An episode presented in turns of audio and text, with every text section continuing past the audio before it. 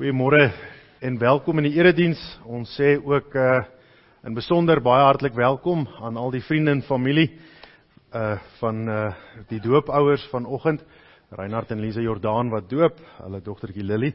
So aan almal wat ook besoekend is, hartlik welkom by ons. Ons gaan eers ons algemene afkondigings inhou. Die nuwe intrekkers word daaraan herinner dat uh, daar 'n uh, 'n braai vanmiddag om 12:00 hier by die kerk is. Uh, ek en my gesin is self nuwe intrekkers, so ons gaan ook as nuwe intrekkers hier wees. Ons blyk doelbewus met my vrou gekommunikeer. Ek weet nie hiervan nie, want dit blykbaar niks met die dominee uit te waai nie. Uh dis dis ons wat ook welkom is by die braai. Ons sien uit om dan ook die ander nuwe lidmate of nuwe intrekkers by hierdie geleentheid te ontmoet. Dan verder onder ons algemene afkondiging spreekbegeleiding vind plaas in die saal. Dit sal ook afgekondig word tydens die diens. Kollektes onder die diens gaan vir barmhartigheid en deur kollekte vir die Paul Kreer of President Kreer Kinderhuis. Bybelstudies uh wat die week plaasvind, gemeente Bybelstudie donderdagoggend om 9uur, vroegvolgelinge Vrydagoggend om 6uur en dan Vrydag aand die 16de Junie om 7uur is dit ons uh, jong werkendes. Dis nou almal wat belydenis van geloof afgelê het uh en verder wat uh, of studeer of werk. Uh Vrydag aand 7uur hier by die kerk saam met die ontspanning en alles wat daar hier gaan plaasvind, gaan ons tussendeur lank net op 'n stadium die klomp jonges uh een kant toe trek om saam Bybelstudie te hou. Almal ook hartlik welkom daartoe. En dan uh die kerkraad hier week vergader rondom bediening in Indië in besonder, maar van die kerkraad se tafel dan spesifiek uh as ouderlinge ter approbasie voorgehou broeder Menno de Groot, broeder Hendrik Steenkamp Junior broeder Regard Wessels, broeder Flip die Jager, broeder Jacques Bester en broeder Arnay Verster Junior. As die Hakens, broeder Reine de Wet, suster Annegret Karsten en suster Riana Potgieter. Deel die name almal ter approbasie.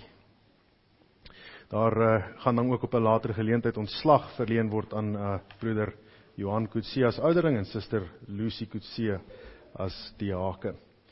Dominee Dani is uh, die naweek op verlof en hulle as gesin is uitstedig en dan verder is daar ook net 'n versoek gerig.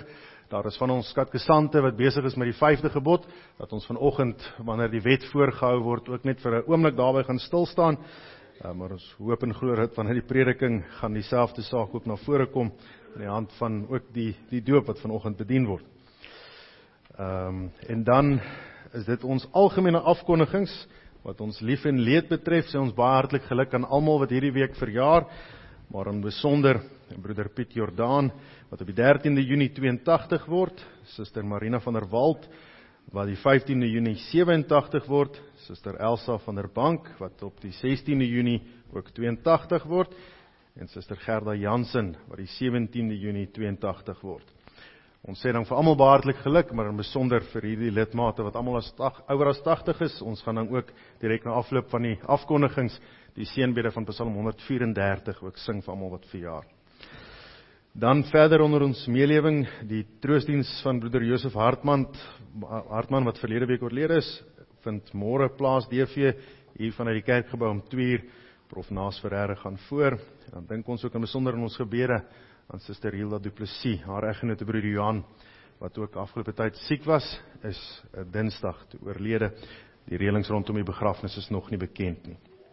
En dan ander een Marika Hameling se paas gister in die hospitaal opgeneem nadat hy beroerte gehad het. Ons dink ook al hinne in ons gebede. En dan Suster Rina Swart se ma is in hoë sorg in die hospitaal in Middelburg. Dit is ook die ouma van broeder Kobus en Suster Doreen aan al hierdie lidmate dra ons ook op in ons aan die sorg van van ons Here die beproewing waardeur hulle gaan mag die Here ook die nodige krag en onderskraging gee in hulle omstandighede.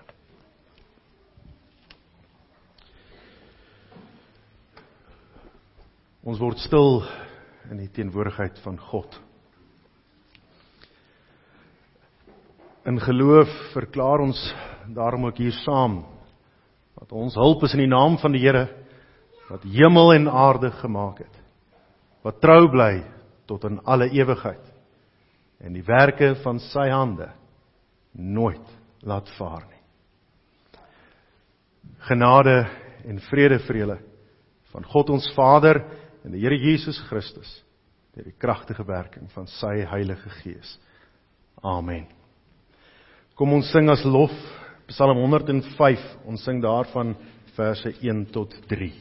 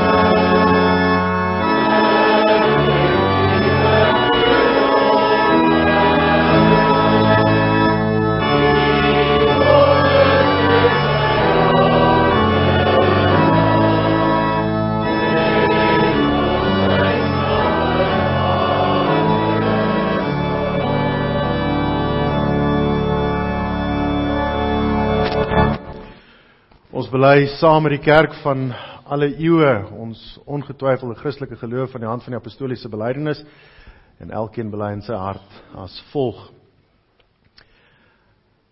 Ek glo in God die Vader, die almagtige, die skepper van hemel en aarde. En in Jesus Christus, sy eniggebore seun, ons Here, wat ontvang is van die Heilige Gees, gebore uit die maagd Maria, wat gelei het onder Pontius Pilatus, gekruisig is, gesterf het en begrawe is wat die angste van die hel tot die dood toe ondergaan het. Maar wat op die derde dag weer opgestaan het uit die dood opgevaar het na die hemel en sit aan die regterhand van God die almagtige Vader waarvandaan hy sal kom om die lewendes en die dooies te oordeel. Ek glo in die Heilige Gees. Ek glo aan 'n heilige algemene Christelike kerk die gemeenskap van die heiliges die vergifnis van sondes die opstanding van die liggaam en 'n ewige lewe. Amen.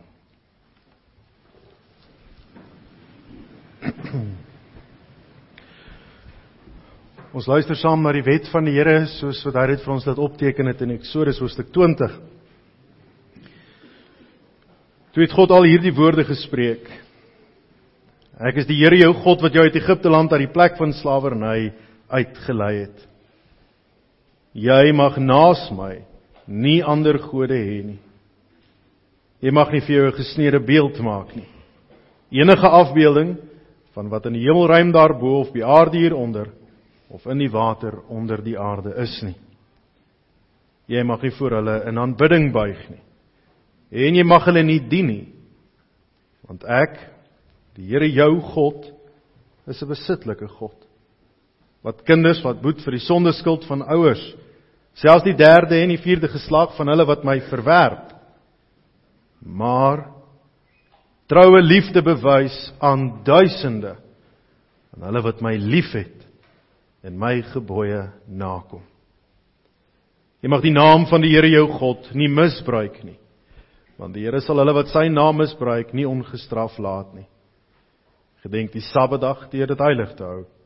Ses dae moet jy werk en alles doen wat jy moet, maar die sewende dag is 'n Sabbat ter ere van die Here jou God. Jy mag geen werk doen nie. Jy en jou seun en jou dogter, jou slaaf en jou slavin, jou diere en jou vreemdeling wat by jou is nie. Want in 6 dae het die Here die hemel en die aarde en die see gemaak en alles wat daarin is. Maar op die sewende dag het hy gerus. Daarom het die Here die Sabbatdag geseën en dit geheilig. Behandel jou vader en jou moeder met eerbied sodat jy lank kan leef op die grond wat die Here jou God vir jou gaan gee. Jy mag nie moord pleeg nie. Jy mag nie egbreek pleeg nie. Jy mag nie steel nie. Jy mag nie vals getuig teen jou naaste nie. Jy mag nie jou naaste se huis begeer nie. Jy mag nie jou naaste se vrou begeer nie. Ook nie sy slawe en slavinne, sy beeste en donkies nie. Enige iets wat aan jou naaste behoort nie. Net vir 'n oomblik wanneer ons stil staan by die 5de gebod ter wille van ons jong kinders, dink ons in besonder ook in die Nuwe Testamentiese perspektief daar rondom wanneer die apostel dit beskryf en hy sê dit is ook die eerste van die gebooie met 'n belofte daarbey. Nou die 2020 vertaling vertaal dit ook so bietjie anders as die vorige uh, vertalings, die 83 en die 33, wanneer dit juis ook hierdie hoopvolle verwagting het, iets wat vooruitkyk. Want die Here wil juis in hierdie gebod vir ons hoop skenk. So ons reeds gesê het in die prediking hoop ons ook om om rondom hierdie tema juis aandag te gee. Maar die Here sê dat wanneer ons vir reëls luister, gaan dit met ons goed, want reëls is daar om ons te beskerm. As argument onthou niemand vir 'n stopstraat luister nie, gaan daar baie meer ongelukke wees. En baie ongelukke is daar omdat mense nie vir stopstrate luister nie. Maar die beeld wat vir ons kinders juis daarin gegee word dat reëls is vir 'n rede daar. Reëls is daar om ons te beskerm en net so gee die Here vir ons ouers Maar gelyktydig gee die Here ook vir ouers 'n spesifieke opdrag. Uh dat kinders moet luister vir hulle ouers, want ouers is daar om hulle kinders te beskerm. Maar die verantwoordelikheid van ouers gaan ons weer nou in die prediking ook hanteer. Kom ons antwoord dan op die woord van die Here, die wet van God soos dit vir ons gegee is deur te sing uit Psalm 51. Ons sing daarvan verse 1 en 2.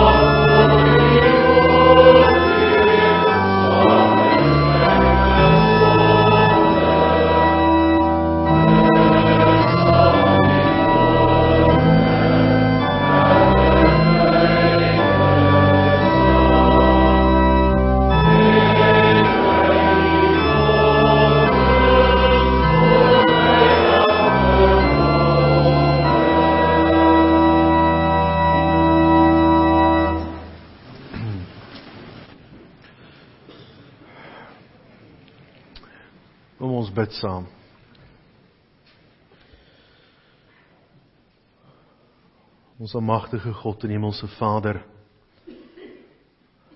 Ons dankie vir hierdie voorreg wat ons het om vanoggend weer in U bedehuis byeen te mag kom. Hier waar ons ons mag beroep op U beloftes. Hier waar ons die vertrekpunt vind vir ons ganse lewensbestaan op hierdie dag op ons kerklike kalender die wêreldgeskiedenis waar daar ook gedenk word. Op hierdie dag van die week het ons Here Jesus Christus uit die dood uit verrys wat ons daarmee saam ook hoor hoe die wette soos ons dit in die Ou Testament ken in vervulling kom. 'n diepergaande heenwysing daarop het. Ja, dat ons nie slaafs asof bloot om wette en reëls na te kom in eerbied voor U stil word nie. Maar juis omdat ons deur die werking van die Gees gereinig is tot gehoorsaamheid geroep word dat ons wette nie gehoorsaam uit enige vorm van pligs besef nie maar alleen uit dankbare erkenning vir wie u is en wat u doen ja dat die krag wat daar in ons Here Jesus Christus gewerk is om uit die dood uit op te staan ook nou in ons leef en aan ons in ons aan die werk is dat ons vanoggend ook mag opstaan en in gehoorsaamheid aan u geloofsgemeenskap hier kan vergader. Dat ons vanuit die woord mag hoor waartoe u ons ook roep. En daarom ons bede dat u vanoggend weer met ons mag wees deur die werking van die Gees. Dat u ons in ons gewete mag aanspreek. Dat daar wat u woord dalk hard op ons val ons aankla dat ons gewillig die knie voor U mag buig dat daar waar ons vanuit natuur opstandig wil wees teen dit wat ons hoor dat ons in geloof op U wag en daarom pleit ons Here, U wat dit ook so aan ons beloof dat dit U is wat die hart van klip verwyder en hart van vlees gee. Mag ons dit vanoggend weer so ervaar waar U woord tot ons kom. Maar mag U woord ook suiwer verkondig word. En mag ons in geloofsgemeenskap hier dan saam saamgebind, saamgesnoer word deur 'n een eenheid wat alleen deur U bewerk word ons van hier af vorentoe mag ag gee op u woorde soos ons elke dag ook wil doen. Maar dat ons ons ook mag vasklou aan u beloftes deur die eeue. Mag hoor hoe u in u verbondstrou die genade nimmer eindig oor ons uitgestrek is. Dat ons weet dat u beloftes vir ons en ons kinders is. Dat ons vanoggend opnuut weer deur die sakrament van die heilige doop daaraan herinner mag word. Dat ons mag weet dat daar waar een van u verbondskinders ook in u verbond die seël en die teken ontvang dat elkeen van ons ook mag terugdink aan daardie oomblik. Ja, daar waar meeste van ons dit nie nie eers kan onthou nie. maar dat hierdie verbondsteken nooit iets van 'n formalisme of 'n tradisie mag wees nie. Maar ons herinner aan aan u beloftes, aan dit wat u gee, u wat getrou is, u wat ons tot u toe roep.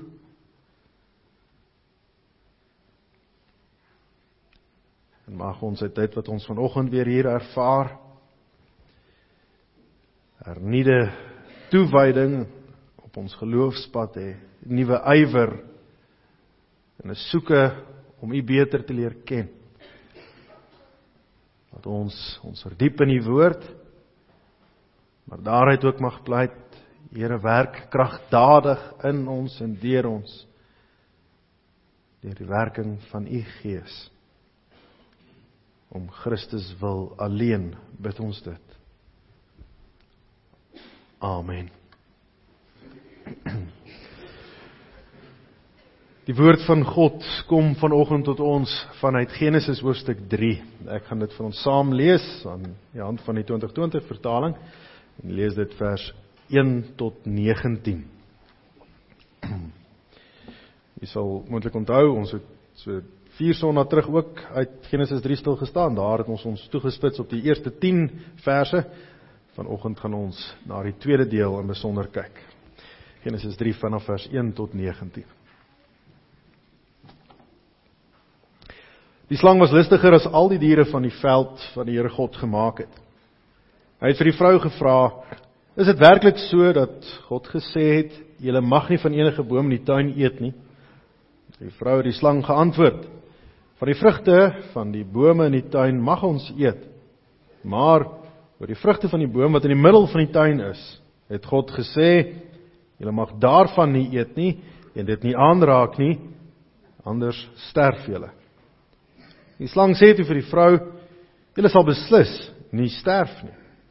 Maar God weet dat die dag wanneer julle daarvan eet, julle oë sal oopgaan.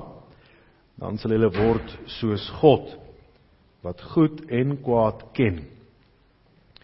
Die vrou sien toe dat die boom goed was om van te eet, dat dit 'n lus was vir die oog en dat die boom begeerlik was om 'n mens insig te gee.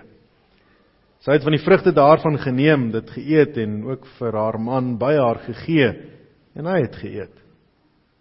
Al twee se oë het oopgegaan en hulle het besef dat hulle naak is. Hulle het vyeblare aan een geryg en vir hulle lendeskorte gemaak. Hulle hoor toe die geluid van die Here God wat in die tuin rondstap in die middagkoelte. Die mens en sy vrou het vir die Here God weggekruip tussen die bome van die tuin. Die Here God het na die mens geroep en vir hom gevra: "Waar is jy?" Hy het geantwoord: "Ek het hier in die tuin hoor beweeg en ek was bang want ek is naak. Toe het ek weggekruip." Hy vra toe: "Wie het vir jou vertel dat jy naak is? Het jy van die boom geëet waaroor ek jou beveel het dat jy nie daarvan mag eet nie?" Die mens het geantwoord: Die vrou wat u gegee het om my aan my sy te wees, sy is die een wat vir my van die boom gegee het en ek het geëet. Die Here God vra toe vir die vrou: "Wat het jy nou gedoen?" Die vrou het geantwoord: "Die slang het my bedrieg en ek het geëet." Toe sê die Here God vir die slang: "Omdat jy dit gedoen het, is jy vervloek onder al die diere en al die diere van die veld.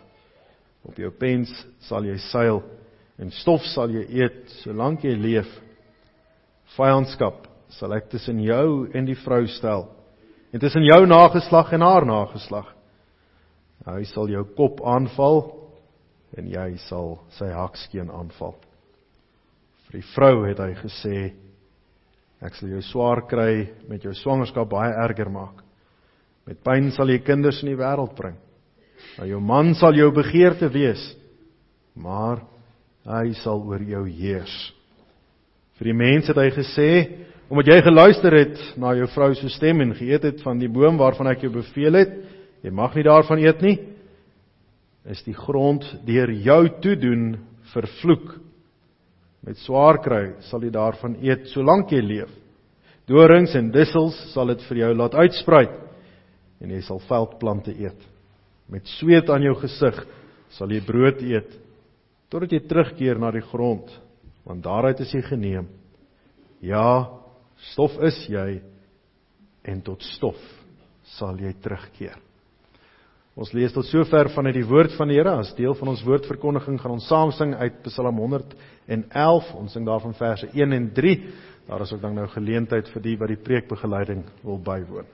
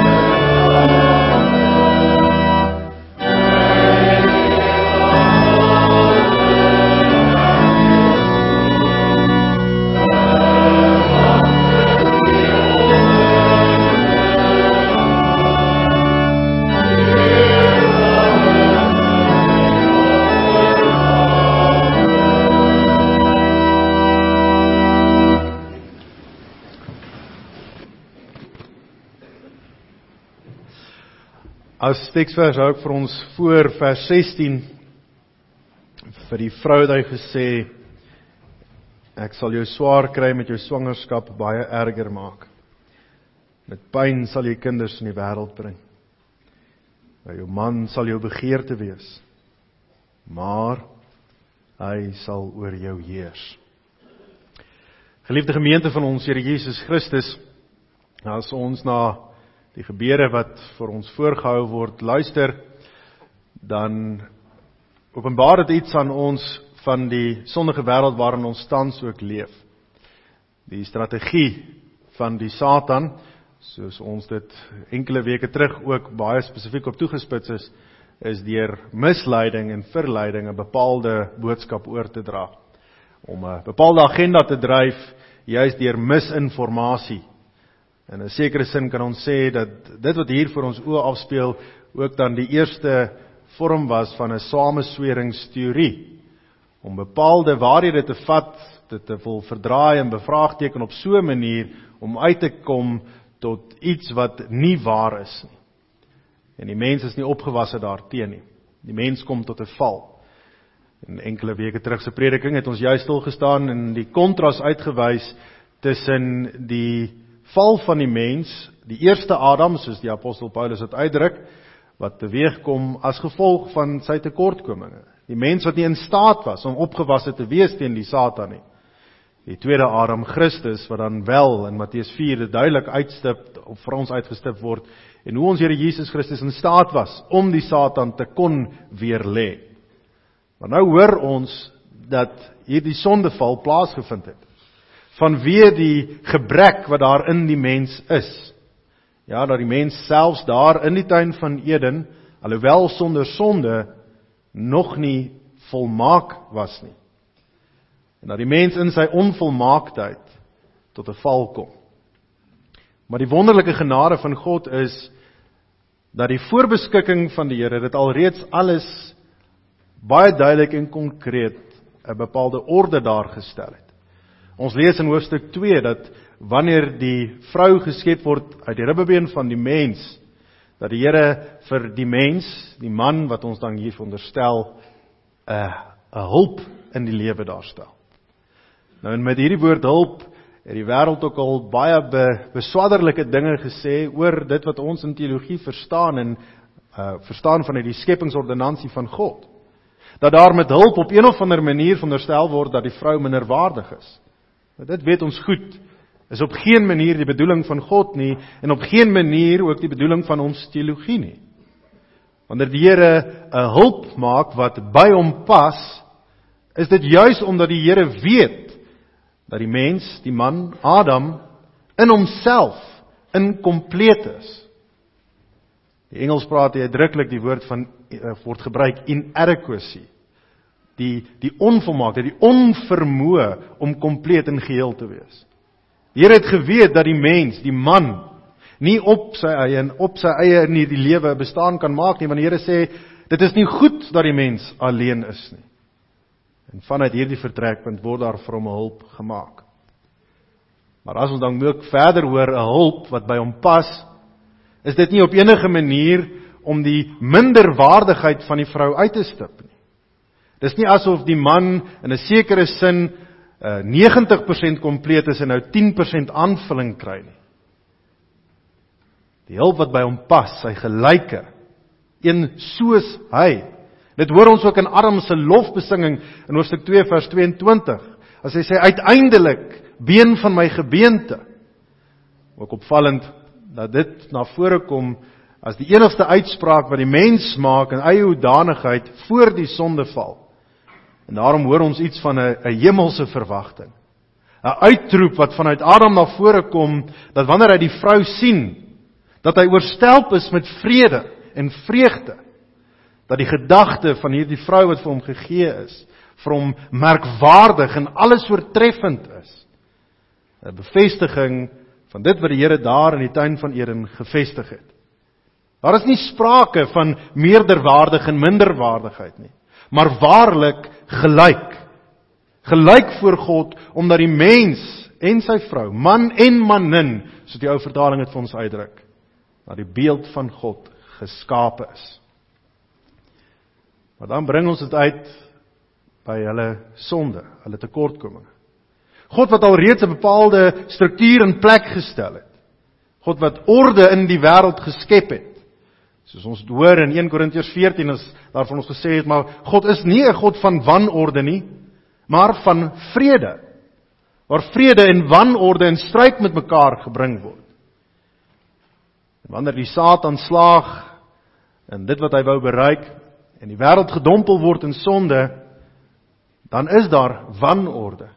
En vanuit hierdie wanorde nie vrede nie. Die wêreld is in gebrek.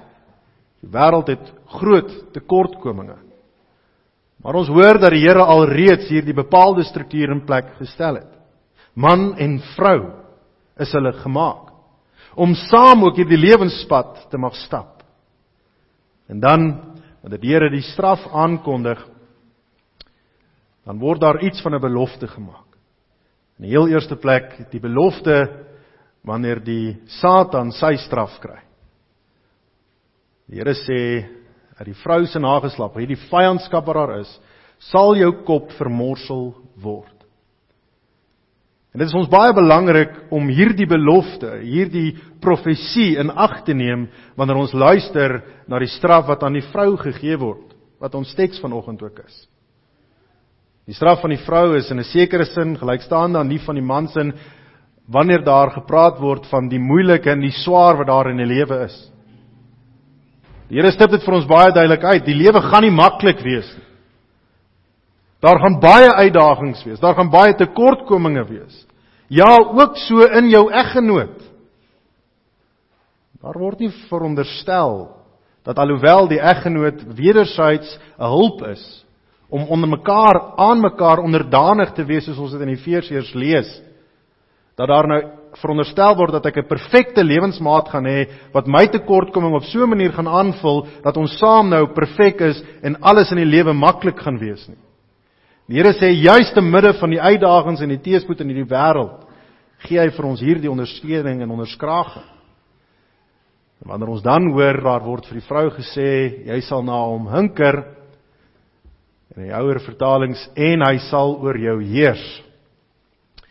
Nou die 83 vertaling of die 2020 vertaling vertaal dit dan as maar hy sal op oor jou heers.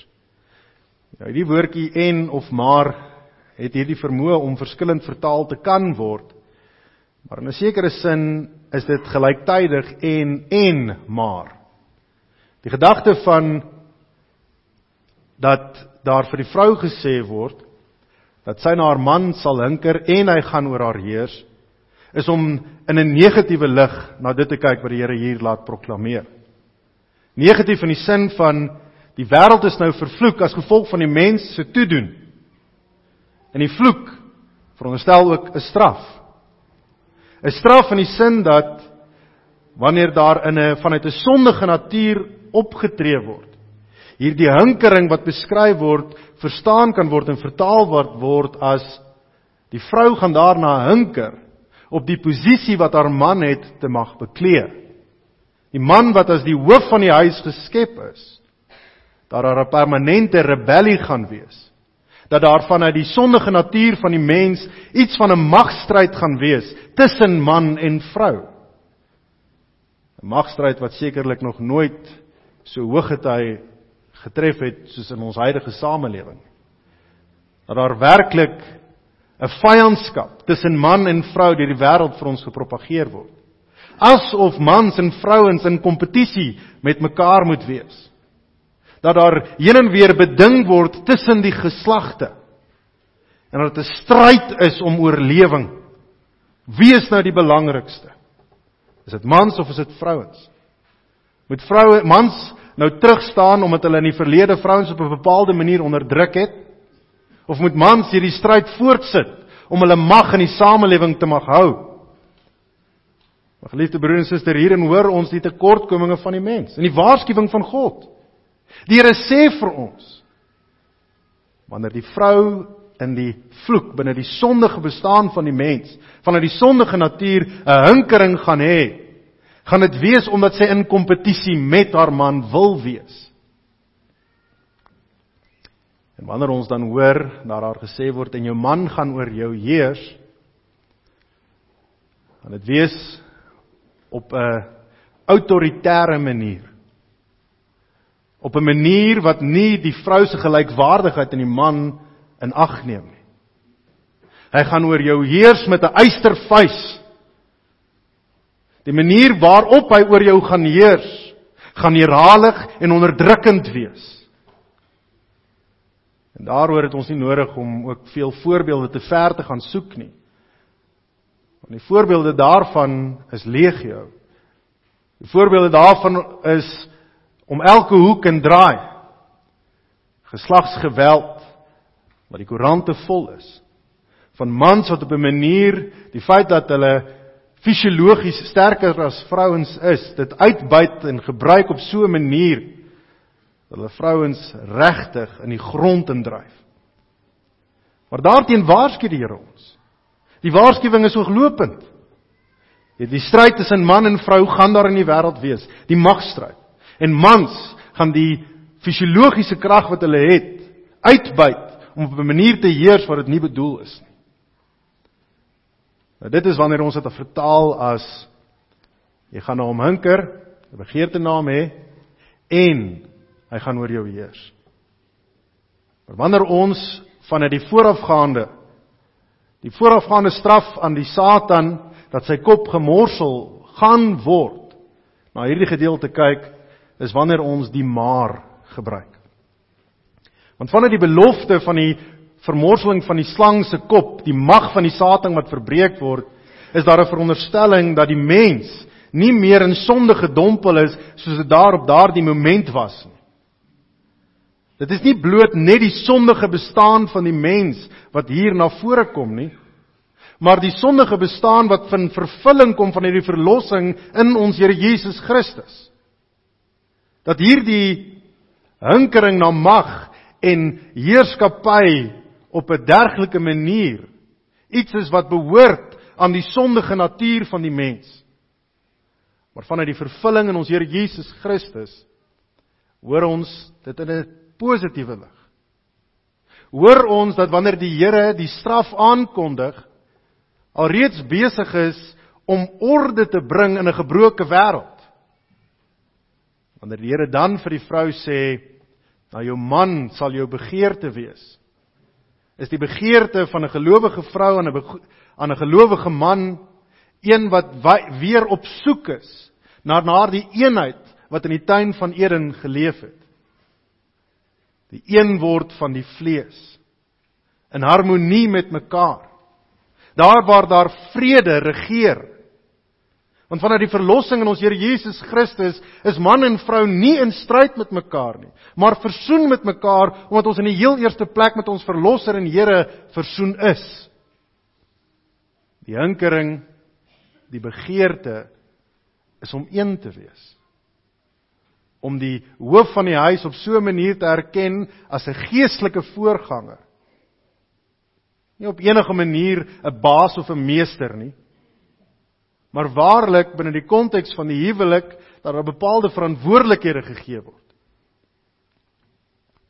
Verantwoordelikhede wat uitgestip word wanneer ons dan juis luister na die daaropvolgende. Daar word in 'n sekere sin vir die vrou gesê: "Ja, jy gaan na jou man begeer, maar moenie bekommerd wees nie. Hy jy gaan 'n begeerte na hom hê, maar maar wees rustig daaroor want hy sal oor jou heers. En dan verstaan ons hierdie woordjie heers binne die breër konteks in die openbaring van God as ons op verskillende plekke in die Bybel of spesifiek in hierdie gedeelte in hoofstuk 2 vers 15 hoor wat die opdrag aan die mens was daar in die tuin. Die Here sê vir hom gaan in, gaan bewerk en bewaak dit wat oor jou hande daar gestel is. Die mens word in die tuin geplaas met 'n opdrag. En wanneer ons dan 3 vers 16 se heerskappy hoor, dan hoor ons dit ook in terme van dit wat in 2 vers 15 gesê word. Maar daarop volgens ook in hoofstuk 3 vers 24, wanneer die mens uit die tuin uit verwyder word en dat dit engele is wat daardie bewakingsrol oor tuin van Eden gaan vertolk. Dat dit die gerubs is wat oor die tuin gaan bewaak, gaan bewaring hou wanneer die mens nie meer daar is nie. En dan hoor ons hier iets van 'n heilige instruksie.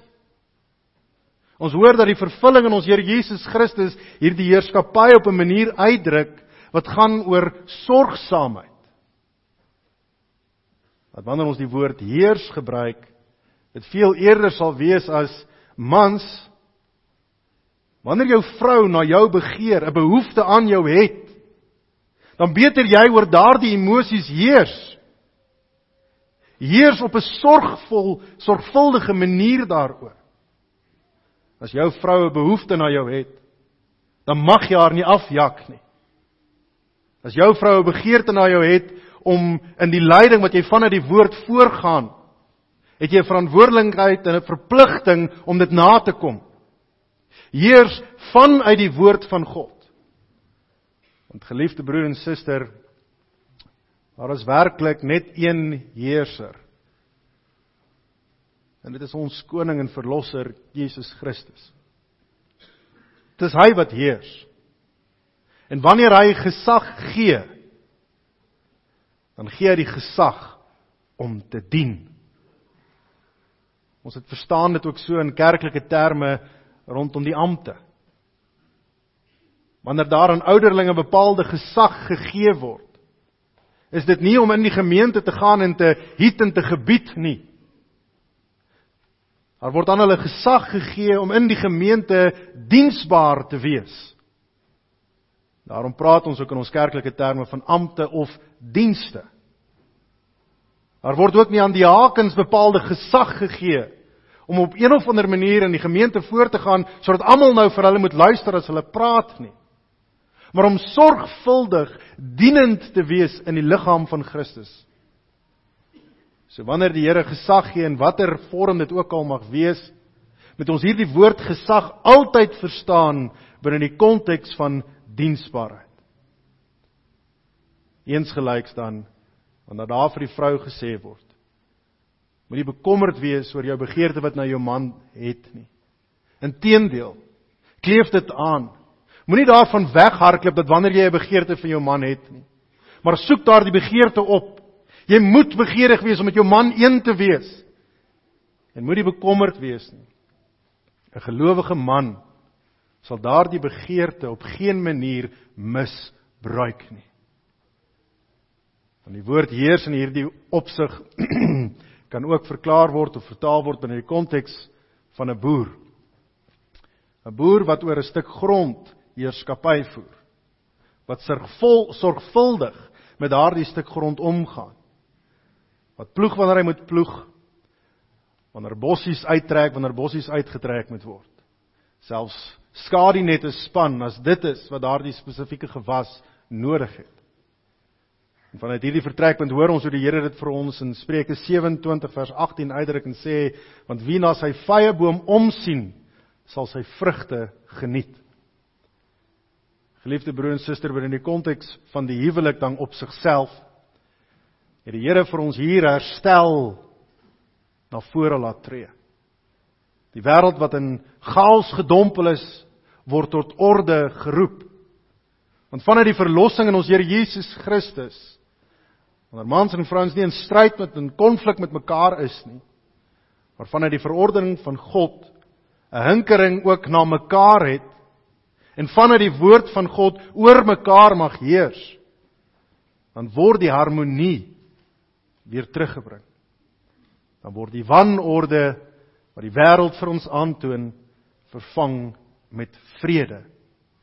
'n Vrede wat alleen afkomstig is van God. Nou dit is spesifiek ten opsigte van die huwelik self. Maar soos almal onder ons nie noodwendig getroud nie, maar weet ons dat die Here binne hierdie konteks ook 'n fundamentele bousteen vir die samelewing daarstel. Dat almal van ons op een of ander manier deel is van een of ander vorm van huisgesin. Huisgesin wat juis die veronderstelling het van die 5de gebod. Dat vader en moeder op so 'n manier geëer mag word dat reëls en regulasies, wetgewing daar is om beskerming te moet wees. Want die gewer van enige vorm van reëls en regulasies aanvanklik is die gewer van lewe en dood ook. Dis ons hemelse God en Vader wat daar vir ons instel. Vanuit hierdie vertrekpunt spesifiek nie net vir ons doopouers vanoggend nie, maar vir alle ouers. Want die omstandighede waarbinne jong suigelinge of die psalms dit vir ons uit uitdruk jong olyfboom plantjies opgroei groei dit die sterkste na bo om standvastig te mag wees binne die kweekhuis van die gesonde huwelik. En dit is wat 'n huwelik veronderstel is om te wees. 'n kweekhuis wat groei aanmoedig en ondersteun Maar net so is daar talle van ons wat nie meer ouers is van klein kindertjies wat meer gebuig kan word nie. Maar hierin roep die Here ons ook binne die konteks van die samelewing om 'n bepaalde rol te beklee of dit dan is as ooms en tannies of grootouers of ouers of vriende of kollegas, hoe dit ook al mag sy. Dat ons vanuit hierdie waarhede van die Here wat hy aan ons beskik waarin hy vir ons orde ook wil herstel. Dat ons dit mag opsoek op so 'n manier wat die Here ter wille mag wees. En die belofte van God hier binne is dat wanneer ons in gehoorsaamheid aan sy woord leef, dan is daar vrede moontlik te midde van chaos. Mag ons ook herinner word dat selfs daar waar kinders nie meer in die ouerhuis is nie, dat aanspreeklikheid van 'n ouer dalk in 'n sekere sin mag verval maar dat verantwoordelikheid nooit verdwyn nie. Want in die konteks van Efesiërs 2 sê die Here vir ons ons was op 'n stadium ver, maar nou ons ons naby. Naby aan die huisgesin van God, deel in verborge daar binne. Dat alhoewel ons nie deel is van 'n tradisionele huisgesin vanuit van wie bloedverwantskap nie, is ons almal deel van die huisgesin van God dat ons in hierdie hoedanigheid ook 'n verantwoordelikheid teenoor mekaar mag hê. 'n Verantwoordelikheid teenoor mekaar moet hê. En die belofte van die Here bly dan vas. dat alhoewel daar in die tuin van Eden dit blyk om 'n straf te wees is die nakoming van hierdie riglyne wat die Here vir ons gee vanuit die vervulling in ons Here Jesus Christus 'n belofte. 'n Belofte wat lei tot seën. Die seën om veranker en verborge te mag wees in die vrede van God. Amen. Ons gaan nou oor tot die voorhou van die formulier van die bediening van die sakrament van die heilige doop.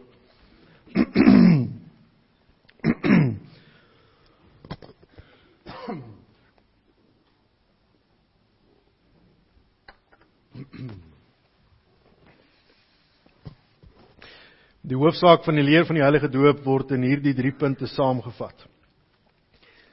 Ten eerste, ons en ons kinders is in sonde ontvang en gebore en is daarom onder die toren van God sodat ons nie in die ryk van God kan inkom nie tensy ons opnuut gebore word. Dit word aan ons geleer deur die indompeling in en besprenkeling met die water waardeur die onreinheid van ons siele vir ons aangewys word sodat ons vermaan word om 'n afkeer van onsself te hê, ons voor God te verootmoedig en ons reiniging en saligheid buite onsself te soek. Ten tweede, die Heilige Doop betuig en verseël aan ons die afwassing van die sondes deur Jesus Christus. Daarom word ons gedoop in die naam van God die Vader, die Seun en die Heilige Gees. Want as ons in die naam van die Vader gedoop word, betuig en verseël die Vader aan ons dat hy 'n ewige genadeverbond met ons oprig. Ons sal sy kinders en erfgename aanneem en ons daarom met alle goeie dinge wil versorg en alle kwaad van ons wil afweer of tot ons bes wil beskik. En as ons in die naam van die Seun gedoop word, verseël die Seun aan ons dat hy ons in sy bloed so van al ons sondes was waarmee hy ons in sy dood en opstanding inlyf dat ons van ons sondes bevry en vir God regverdig gereken word. Net so ook as ons in die naam van die Heilige Gees gedoop word. Verseker die Heilige Gees ons deur hierdie heilige sakrament dat hy in ons wil woon en ons tot lidmate van Christus wil heilig deur tot ons eiendom te maak wat ons in Christus het, naamlik die afwassing van ons sondes en die daaglikse vernuwing van ons lewe totdat ons eindelik onder die gemeente van die uitverkorenes in die ewige lewe vlekkeloos gestel sal word. Ten derde omdat al alle verbonde uit twee dele bestaan, daarom word ons ook weer deur die doop vermaan en verplig tot 'n nuwe gehoorsaamheid. Ons moet naamlik hierdie enige God, Vader, Seun en Heilige Gees aanhang, vertrou en lief hê met ons hele hart, met ons hele siel, met ons hele verstand, met al ons kragte. Ons moet van die wêreld afsien, ons ou natuur doodmaak en 'n godvrugtige lewe lei. En as ons soms uit swakheid en sondes val, moet ons nie aan die genade van God twyfel of aan die sondes bly lê nie. Die doop is immers 'n seël en 'n ontwyfelbare getuienis dat ons 'n ewige verbond met God het. En hoewel ons kinders hierdie dinge nie verstaan nie, mag hulle nogtans nie daarom van die doop uitgesluit word nie, aangesien hulle sonder dat hulle dit weet aan die verdoemenis in Adam deel het en ook sonder dat hulle dit weet weer in Christus tot genade aangeneem word. So spreek God ook tot Abraham, die vader van al die gelowiges, en daarom ook tot ons en ons kinders en sê ek sal my verbond oprig tussen my en jou en jou nageslag na jou en hulle geslagte as 'n ewige verbond om vir jou 'n God te wees en vir jou nageslag na jou. Dit betuig Petrus ook met die, hierdie woorde want die belofte kom julle toe en julle kinders en almal wat daar ver is die wat die Here ons God na hom sal roep. Daarom het God vroeër beveel dat hulle besny moet word wat 'n seël van die verbond en van die geregtigheid van die geloof was. So het Christus hulle ook omhels, die hande opgelê en geseën. Omdat die doop nou in die plek van die besnydenis gekom het, daarom moet die kinders as erfgename van die ryk van God en van sy verbond gedoop word. Die ouers is verplig om hulle kinders terwyl hulle opgroei hieromtrent breedvoerig te onderrig om hierdie heilige instelling van God tot sy eer, tot ons troos en tot opbouing van die gemeente uit te voer, laat ons daarom nou sy heilige naam in gebed aanroep.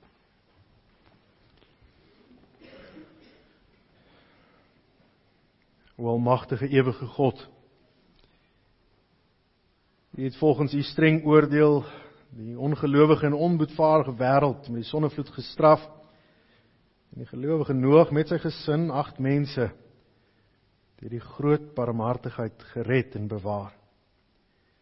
Hierdie verharde Farao met al sy manne in die Rooi See verdrink en u volk Israel op droë grond daardeur gelei. Waardeur die doop ook afgebeeld is. Ons bid u kragtens u grondelose barmhartigheid dat u hierdie kindjie van u genadiglik wil aansien en deur die Heilige Gees in u seun Jesus Christus wil inlyf sodat sy met hom in sy dood begrawe mag word en met hom in 'n nuwe lewe mag opstaan. Laat sy terwyl sy hom daagliks navolg, haar kruis blymoedig dra en Christus aanhang met opregte geloof, vaste hoop en vurige liefde dat sy hierdie lewe wat tog niks anders as 'n voortdurende sterwe is nie, deur u getroos mag verlaat en op die laaste dag sonder verskrikking voor die regterstoel van Christus u seun mag verskyn. Dit bid ons deur hom, ons Here Jesus Christus, u seun wat saam met u en die Heilige Gees een enige God leef en regeer tot in alle ewigheid. Amen. Ons vra dan nou dat die doopouers ook na vore sal kom asseblief.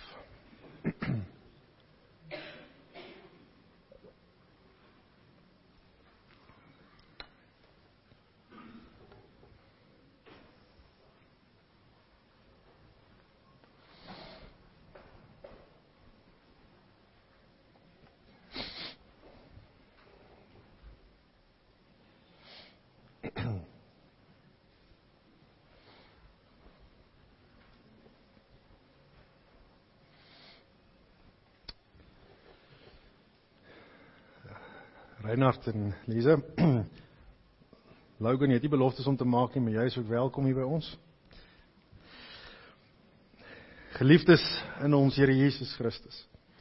Jy het gehoor dat die doop 'n instelling van God is om aan ons en ons kinders sy verbond te verseël.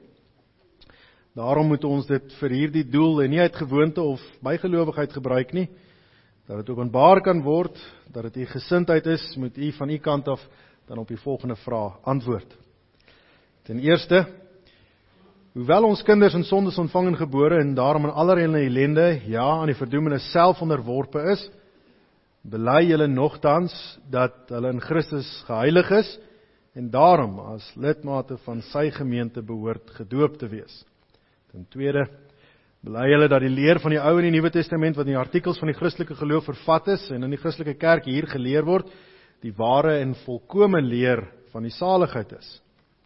Ten derde, beloof julle en neem julle julle voor om hierdie kindjie van wie u die vader en die moeder is, wanneer sy dit kan verstaan in die genoemde leer na vermoë te onderrig en te laat onderrig. Wat is hier op julle antwoord? Kan ons dan vra dat Lily na vore gebring word?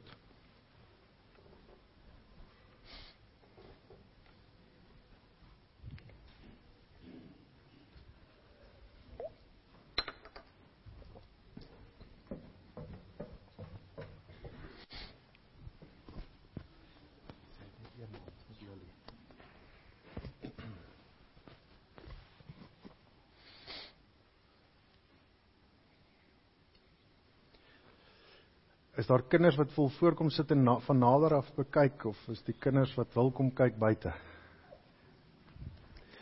Die wat wil van nader af bekyk is welkom.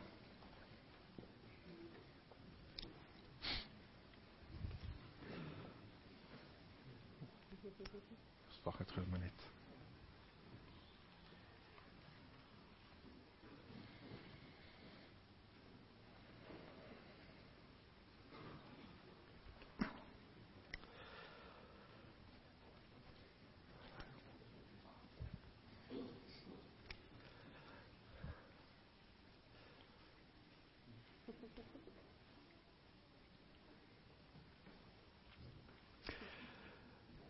Lily Jordaan.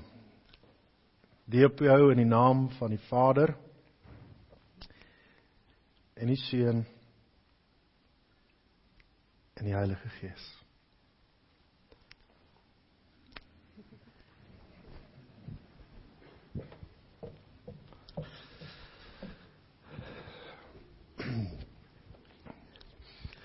Kom ons dank saam.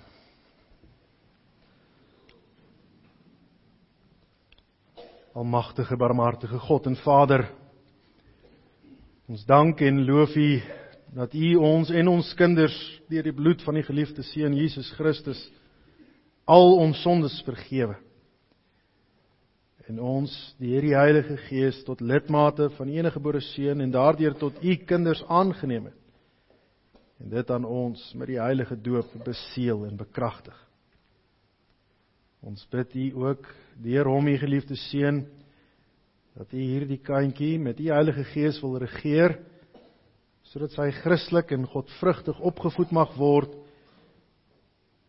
en in die Here Jesus Christus mag groei en toeneem sodat sy U vaderlike goedheid en barmhartigheid wat U aan haar en ons almal bewys kan bely in alle geregtigheid onder ons enigste leraar koning en hoëpriester Jesus Christus kan lewe en moedig teen die sonde, die duiwel en sy hele ryk kan stry. Nie net stry nie, maar ook oorwin. Om U en U seun Jesus Christus en ook die Heilige Gees, die enigste ware God, ewig te mag loof en prys. Amen. Lekker mag gaan sit. O, skus, skus, oom, die hele ouderlinge op pad, amper vergeet. Ek het al klaar twee dinge vergeet by die afkondigings. Ek moet nou nie vergeet van die Bybel ook nie. Ons het nie gesing Psalm 134 nie, nee. Ek vra om verskoning. En as 'n dag van verootmoediging volgende Sondag waarvan ek ook vergeet het, ek sal my ook verootmoedig in my vermoë om te onthou. Daar is dan nou ook 'n geleentheid vir die afdrag van die liefdegawe.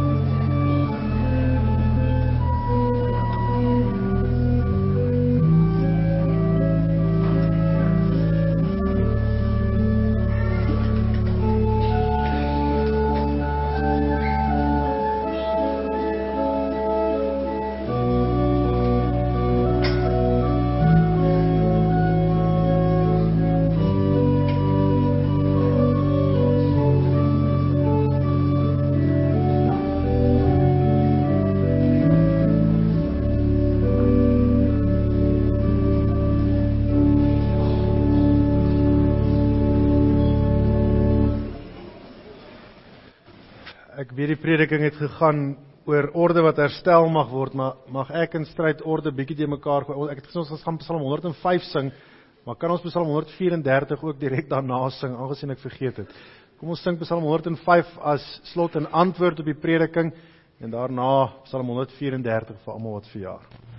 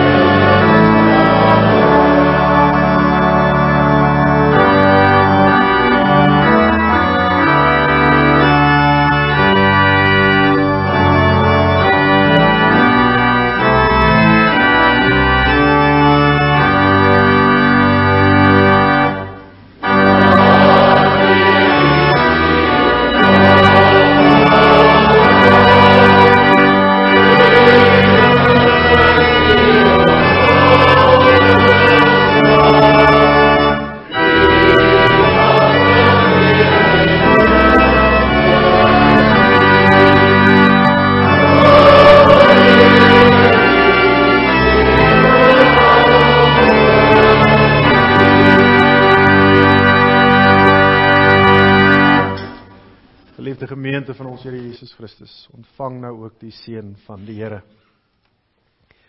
Die Here sal u seën en u beskerm. Hy sal tot die redding verskyn en u genadig wees.